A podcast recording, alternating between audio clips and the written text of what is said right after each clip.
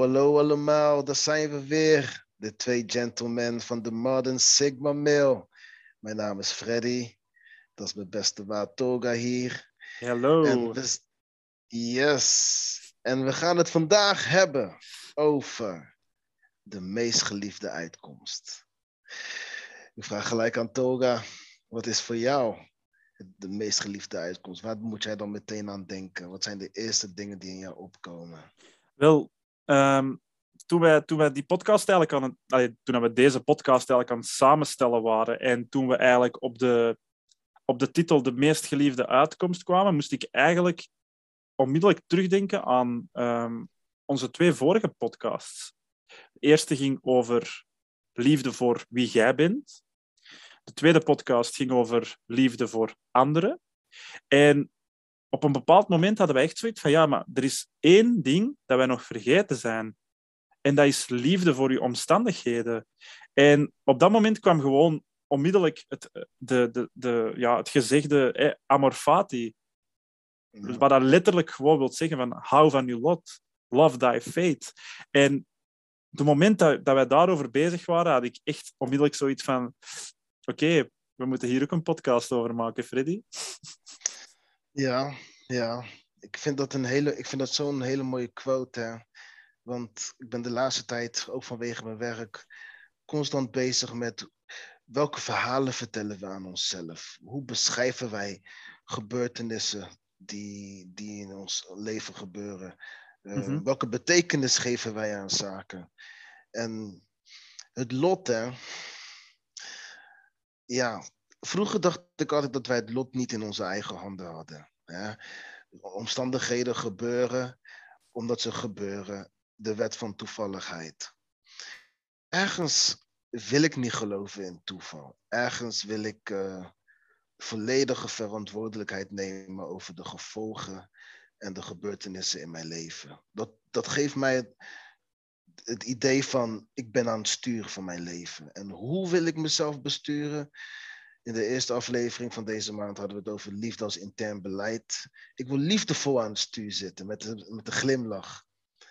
En waar wil ik naartoe gaan? Wat is de ideale uitkomst? Wat is de meest gewenste uitkomst? Ja. Het draait uiteindelijk altijd om acceptatie. En ik wil ook even benadrukken, want mijn vriendin gaat dat heel leuk vinden dat jij dat ook hebt gezegd, dat jij ook niet wilt geloven in toeval. Want ik zeg altijd tegen haar, alles wat er gebeurt, gebeurt met een reden. En toeval bestaat niet. Ik zeg dat al 1000 keer tegen haar gezegd. Dus dat toont ook weer al aan hoe like-minded dat wij zijn. Ja. Dat jij ook nu letterlijk zegt van, ja, kijk, ik wil niet in toeval geloven. Maar het hele gegeven rond bepaalde omstandigheden maakt het een heel interessant onderwerp. Omdat er zijn heel veel mensen die denken en zeggen dat je niet alles kunt controleren. Niet alles wat er gebeurt in je leven kunt jij controleren. Want er zijn heel veel externe factoren die in je leven spelen waar je geen controle op hebt. En in essentie, technisch gezien, hebben die mensen gelijk. Maar als ik nu kan recappen wat jij net hebt gezegd, Freddy, dan komt het er eigenlijk op neer dat je zegt van, kijk, hetgene wat daar rondom mij gebeurt, heb ik niet onder controle. Dat klopt. Maar de manier hoe jij daar als individu op reageert, de manier welke acties dat jij onderneemt op hetgene wat daar gebeurt, dat heb jij wel onder controle. En dat is een paradox, maar eigenlijk zorgt dat ervoor dat jij je leven wel volledig onder controle hebt. Want je eigen acties kun je altijd beslissen, toch? Ja. Je eigen acties kun je altijd beslissen. En de betekenis die je geeft aan de gevolgen, dat kunnen wij ook altijd beslissen. En dat gegeven voor mij is zo gewoon geworden dat alles wat er gebeurt, kan je beter een positieve betekenis geven. Want anders maak je je leven gewoon zelf zwaarder. En ik moet dat zelfs met een glimlach zeggen, want ja, deze maand is zo'n meditatie geweest van liefde. En hoe kijk jij naar zaken als liefde jouw intern beleid is? Hoe kijk jij naar zaken met je vleeselijke ogen en met de ogen van jouw hart? Dan zie je zaken vanuit de mogelijkheden. Hè? Ja. Tolga, val maar in. Ik weet waar je naartoe wilt eigenlijk. Want het is eigenlijk volledig... het heeft eigenlijk volledig te maken met, zoals ik daarnet al zei, gewoon acceptatie. En acceptatie kun je eigenlijk, in mijn ogen, eigenlijk ook wel zien als een vorm van liefde, omdat je je lot gaat omarmen. En... er zijn inderdaad wel bepaalde manieren hoe jij gemakkelijk kunt gaan zeggen er gebeurt iets in mijn leven, ik vind dat niet leuk, oké, ik moet dat accepteren. Er zijn echt effectief manieren om dat gemakkelijk te leren doen, praktische manieren om bepaalde zaken toe te passen op je leven. Maar langs de andere kant, als jij... daar niet bewust van zijn en jij reflecteert niet op hetgene wat er allemaal gebeurt in je leven, dan ga jij continu je eigen verzetten tegen je realiteit. Als er iets gebeurt wat je niet wilt. Maar jezelf gaan verzetten tegen externe factoren waar jij geen invloed op hebt, ja, dat is zoals proberen een boom die er al 100 jaar staat uit de grond te trekken. Dat gaat je nooit niet lukken. En dan vind ik van dat je, de moment dat jij gaat reflecteren, zelfreflectatie gaat toepassen, ja, dan kun jij... Zelfreflectie. Zelfreflectie. De moment dat jij zelfreflectie gaat toepassen, ga je eigenlijk gaan kijken van oké, wat kan ik doen? Welke stappen kan ik zetten? En...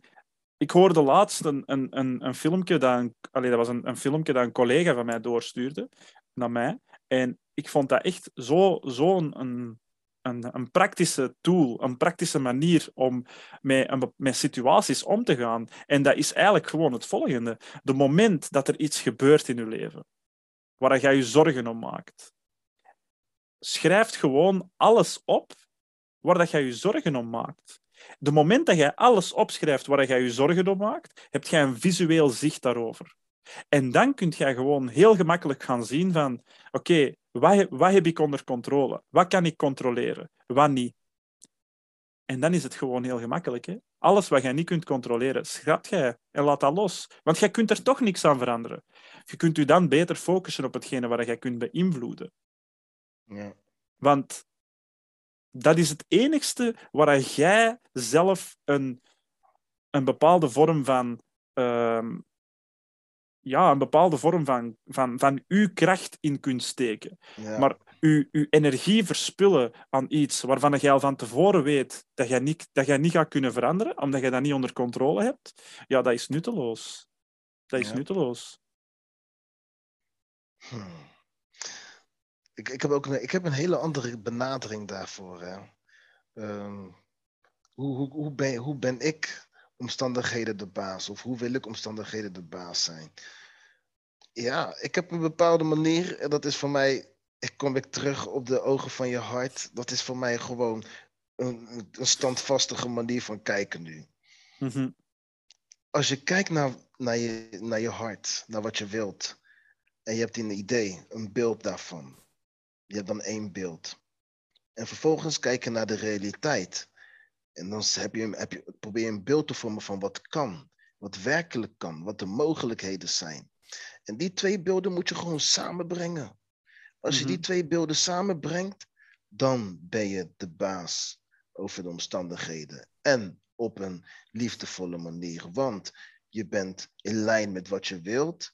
En je bent in lijn met wat in de realiteit kan. En deze connectie, deze verbinding met jezelf en met de omgeving, zal uiteindelijk leiden tot een realiteit die je zal accepteren in een liefdevolle staat. Alles zie je als een geschenk, als een cadeau, als iets dat je kan houden en als iets dat je kan loslaten. Mm-hmm. Maar alles ben je dankbaar. En dat is voor mij een nieuwe state of mind. die constante dankbaarheid. Ik heb wel het idee van joy, van vreugde, constante vreugde in gedachten, van let op de zaken die jou blij maken. Maar die dankbaarheid van, hey, dit is op mijn pad gekomen. Of dit is op dit moment gestopt, geëindigd. Het leven is hier gestopt voor die. De connectie met die is hier geëindigd. Dank je wel voor wat het is geweest. Dat is zo'n positieve manier van afsluiten. Hoe kan je liefdevol scheiden? Hoe kan je liefdevol breken met datgene dat jou niet meer dient op een waardige manier? Door dat dankbaar te zijn. Ik moet eerlijk zijn dat ik... dat ik daar even emotioneel van word eigenlijk. Wow. Want wat jij nu zegt, doet mij terugdenken eigenlijk aan mijn goede vriend. Ja, jij weet dat ook. Een collega van mij die, ik denk nu ondertussen bijna 2 of 3 jaar geleden gestorven is. En het is echt zoals dat jij dat nu zegt. Want... ik weet nog dat ik met u een gesprek had toen, dat ik zei van, ik mis hem zo hard en hij heeft echt een impact gehad op mijn leven. En dat ik ook zei tegen u van, kijk Freddy, ik voel mij schuldig, want ik kan niet huilen. Ik ben niet emotioneel. En ik verwachtte van mezelf dat ik emotioneel moest zijn in die situatie. Dat ik moest huilen. Ik heb letterlijk 5 minuten gehuild. En dat was het. En ik voelde mijn eigen daar echt niet goed bij op dat moment. En ik weet nog dat jij toen tegen mij zei van, Tolga, jij hebt dat misschien zelf niet door, maar al het werk dat jij op jezelf hebt toegepast, alle levenswijzes die jij jezelf hebt aangeleerd, zet jij nu al van je eigen aan toepassen. De reden dat jij niet kunt huilen, is omdat jij dankbaar bent voor alles wat die persoon voor u heeft gedaan, voordat hij in uw leven is geweest. En ik vond dat toen zo mooi, maar ik word er tegelijkertijd ook wel een beetje emotioneel van. Maar ik vond dat toen zo mooi dat jij dat zei. En dat heeft mij dat ook tot acceptatie gebracht. En bij mij is dat echt dat gezegde van Amor Fati. Ik heb dat echt op de harde manier moeten leren. Op de harde manier moeten leren. Ik heb dat echt op de harde manier geleerd in mijn leven. Ik heb dat al een aantal keren gezegd, de luisteraar weet dat ook. Mijn Bijbel, dat is The Subtle Art of Not Giving a F*ck van Mark Manson. Aanrader trouwens voor iedereen. Ik raad echt aan om dat boek te lezen. Maar er is één quote in dat hele boek dat mij zo hard geïnspireerd heeft. En ik heb die hier neergeschreven en ik ga die even voorlezen. En wat Mark Manson zei is eigenlijk... het verlangen naar alleen maar positiviteit is eigenlijk een negatieve ervaring. Maar paradoxaal genoeg is het accepteren van een negatieve ervaring positief. En er zijn 2 dingen in mijn leven die ik op dat vlak heb meegemaakt, die mij met die quote echt aan het denken zetten. Enerzijds een relatiebreuk en anderzijds dat sterfgeval van die goede vriend van mij. En als ik daar nu naar kijk, dan merkte ik dat ik probeerde van te huilen. Ik probeerde mijn eigen... Ja, hoe moet ik dat zeggen? Ik voelde mijn eigen schuldig dat ik niet kon huilen. En ik kon dat niet accepteren. Maar het moment dat ik daar met u over gesproken heb, ben ik wel tot de conclusie gekomen dat ik eigenlijk inderdaad misschien niet per se daarvoor moet huilen. Maar dat ik gewoon dankbaar ben voor alles wat die persoon op mijn leven heeft betekend. En ik heb wat dat voor mij een negatieve ervaring was, geaccepteerd. En ik zie dat nu als iets positiefs. Ik denk nog heel regelmatig aan die persoon. Hij heeft een heel deel van mijn van mijn visie gevormd. Door gesprekken met hem te hebben, heb ik een heel deel van de visie, de kijk dat ik heb op het leven, heb ik daardoor gevormd. En ik ben daar heel dankbaar voor. En uiteindelijk heb ik dat ook leren te accepteren. Maar ik denk dat we allemaal wel zo'n ervaring hebben gehad in ons leven. Ik denk dat jij ook wel zo'n dingen hebt meegemaakt in je leven. Ja, absoluut.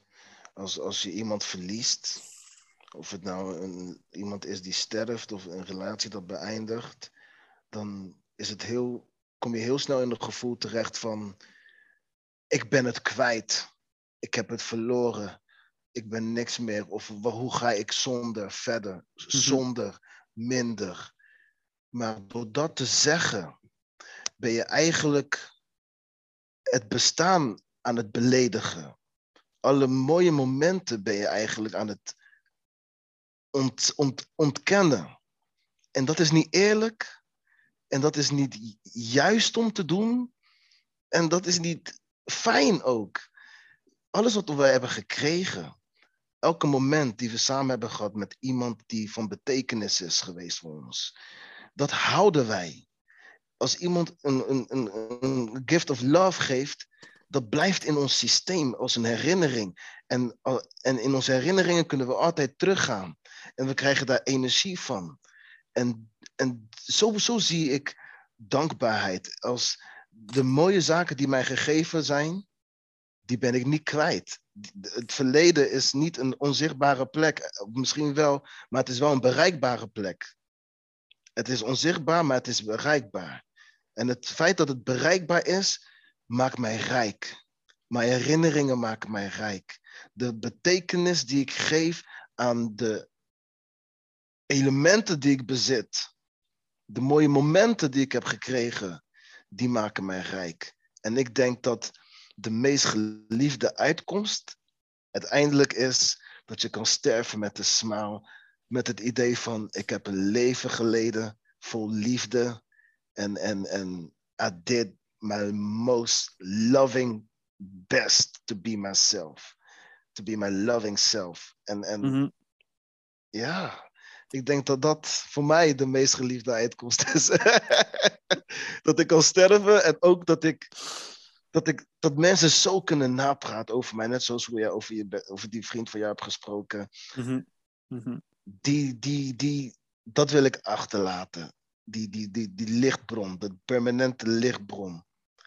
En ja, dat zijn we al wanneer we leven, maar we vergeten dat wij spirituele wezens zijn. We zijn geestelijke wezens. In onze geest hebben we onbeperkt toegang tot zaken die ons energie kunnen geven. En liefde is the way.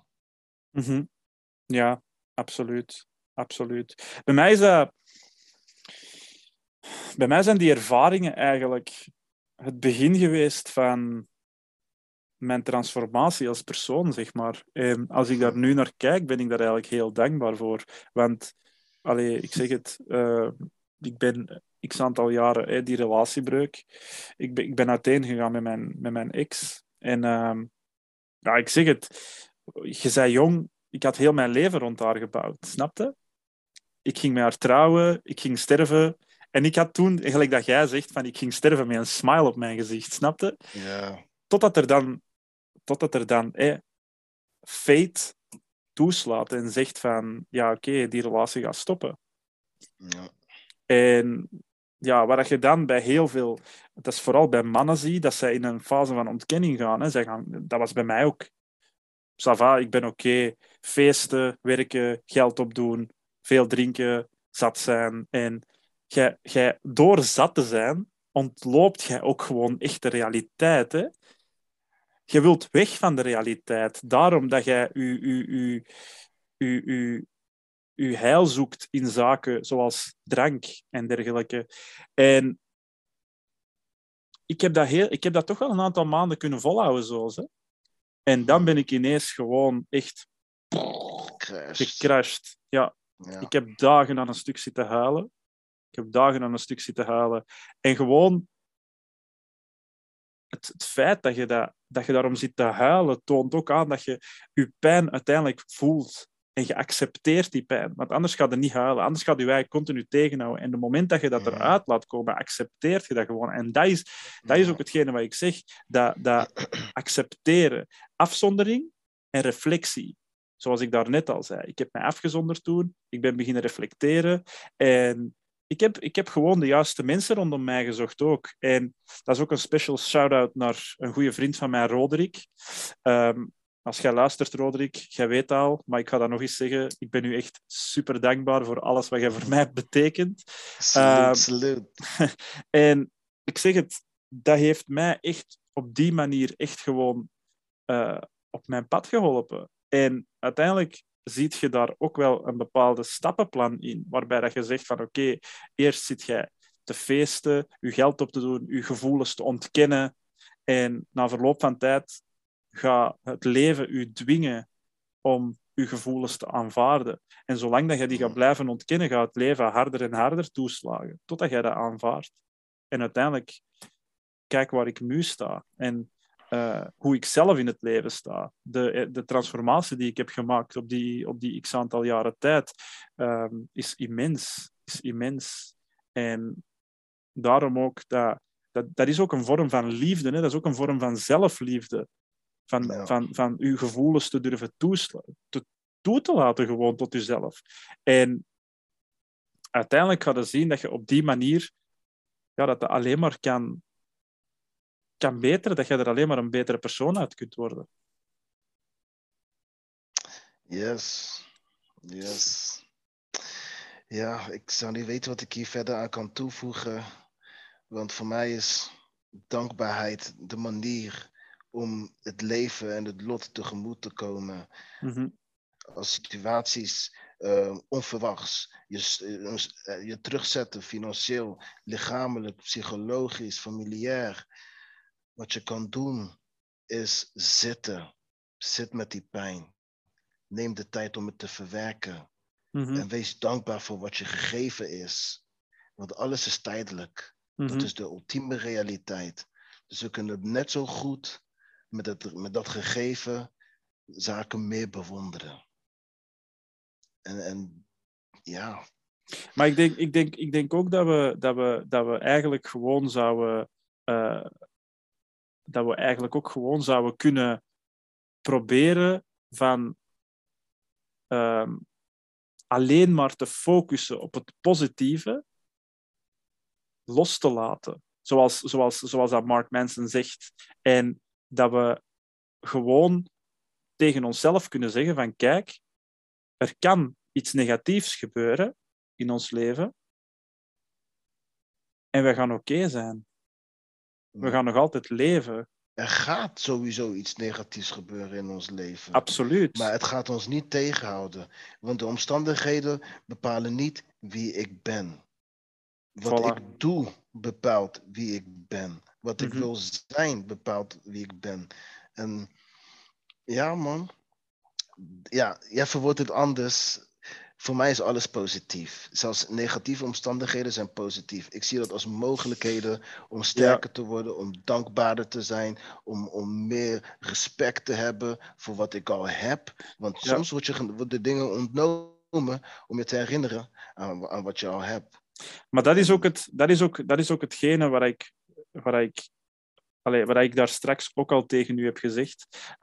Dat jij ook zegt van kijk, ik ben niet akkoord met de benadering van Mark Manson, omdat je zegt dat hij het continue verlangen naar positiviteit, dat negatief is. Maar het hele gegeven is, en ik heb dat daarnet ook al gezegd, dat jij dat doet, dat jij het negatieve al accepteert zonder dat jij dat weet.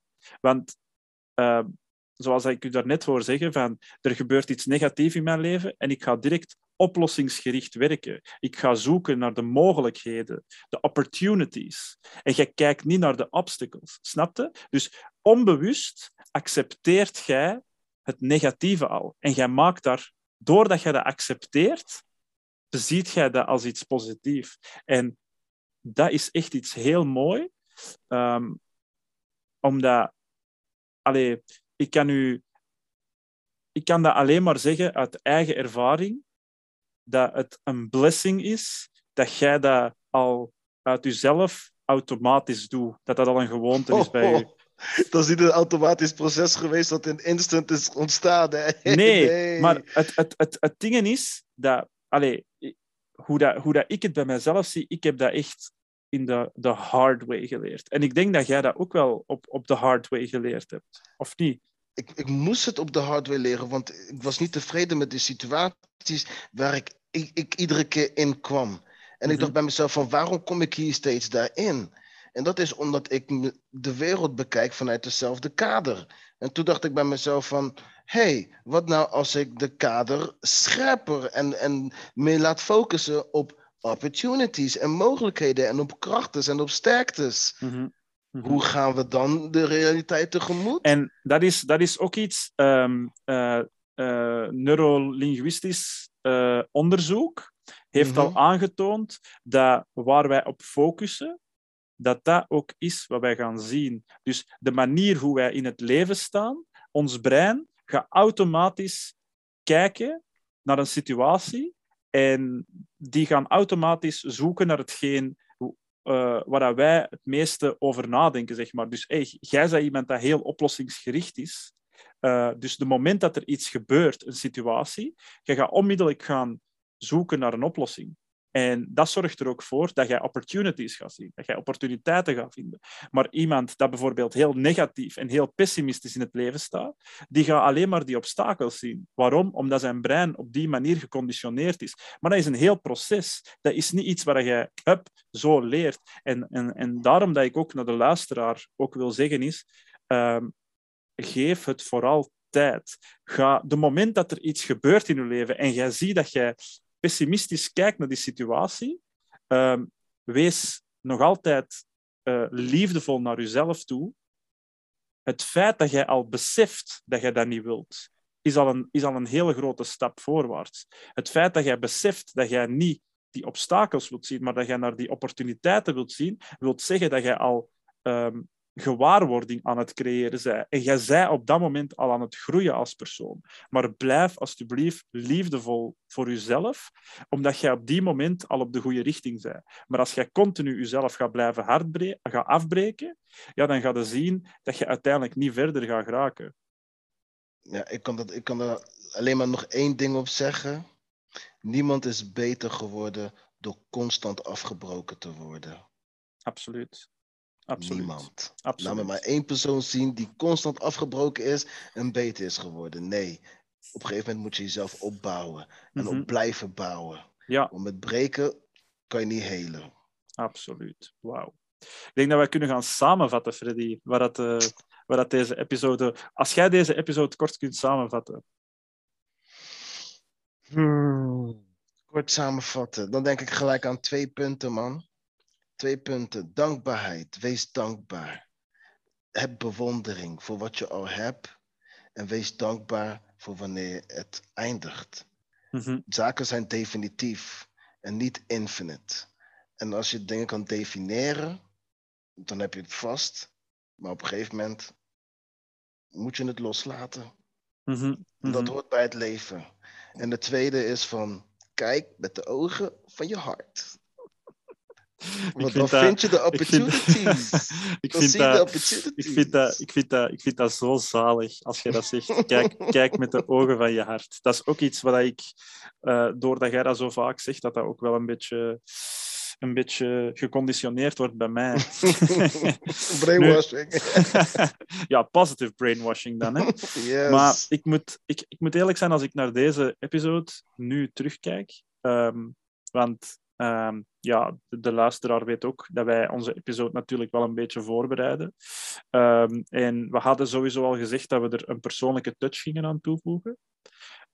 Maar het was niet de bedoeling dat wij gingen praten over mijn goede vriend die 2 jaar geleden gestorven is. Dus ja, ik kijk er wel even op een emotionele manier naar terug nu. Dat was puur. Ja. Dat was puur, ja. Dat was eerlijk. En dat was instant in de moment. En dan weet je ook dat inderdaad, zoals jij zegt, puur is. Maar als ik nu terugkijk naar deze episode, dan kan ik, als ik het moet samenvatten, dan probeer ik meer vooral te focussen op het gegeven van acceptatie. Acceptatie is ook een vorm van liefde, als het over het negatieve gaat natuurlijk, dat je meemaakt in je leven. En ja, wat ik dan ook nog een heel belangrijk punt vond, wat ik heb aangehaald, is het noteren van alles waar je je zorgen om maakt. En ik wil dat daarom nog eens even herhalen. Dus noteer gewoon alles waar je je zorgen om maakt. En kijk, wat kan ik controleren van die punten? En wat kan ik niet controleren van die punten? En hetgeen wat je niet kunt controleren, laat het los. Schrap het door en focus alleen op wat jij kunt focussen op dat moment. Op wat je kunt beïnvloeden, op dat moment. En je gaat merken dat je veel sterker in het leven gaat beginnen staan. Dus yes. Ja, ik denk dat we zo kunnen afronden. Yes. Dames en heren, dank jullie wel voor jullie aandacht. Wij zijn de Modern Sigma Mail Podcast. Je kan ons volgen op Insta, op Facebook en op YouTube en op Spotify. Ook op TikTok. Ook op TikTok. En ook op TikTok. Yes. En ja, ik zou zeggen, Freddy, tot eerst en vooral bedankt. En luisteraar, tot de volgende. Tot de volgende. Beste wensen, beste mensen. Yo.